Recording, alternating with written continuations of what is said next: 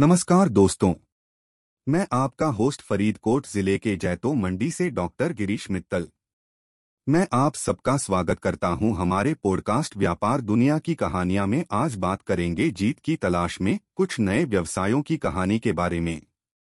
आजकल सफल व्यवसाय करना एक चुनौतीपूर्ण काम है।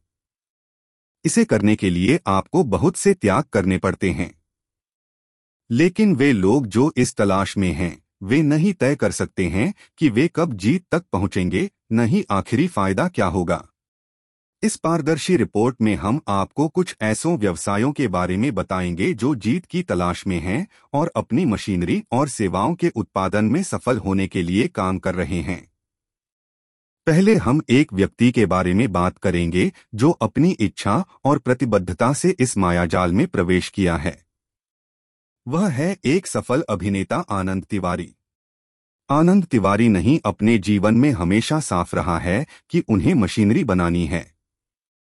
उन्होंने पिछले कई वर्षों से अपनी योजना के बारे में सोचते हुए गुजारा किया और अपनी योजना को देश में लागू करने का निर्णय लिया है। उन्होंने अपनी योजना से जुड़े कुछ विचारों को संभव बनाने के लिए प्रारंभ कीचन और इसकी पूंजी इकट्ठा की। वे इस शुरुआती विजय के जिम्मेदार होते हुए अपनी योजना को सफल बनाने के लिए अधिक परिश्रम करते हुए दिखाई दे रहे हैं।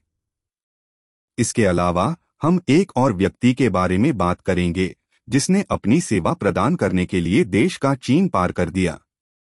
वह है स्वर्णिमा चौधरी। स्वर्णिमा चौधरी ने अपनी सेवाएँ दक्षिण अफ्रीकी देशों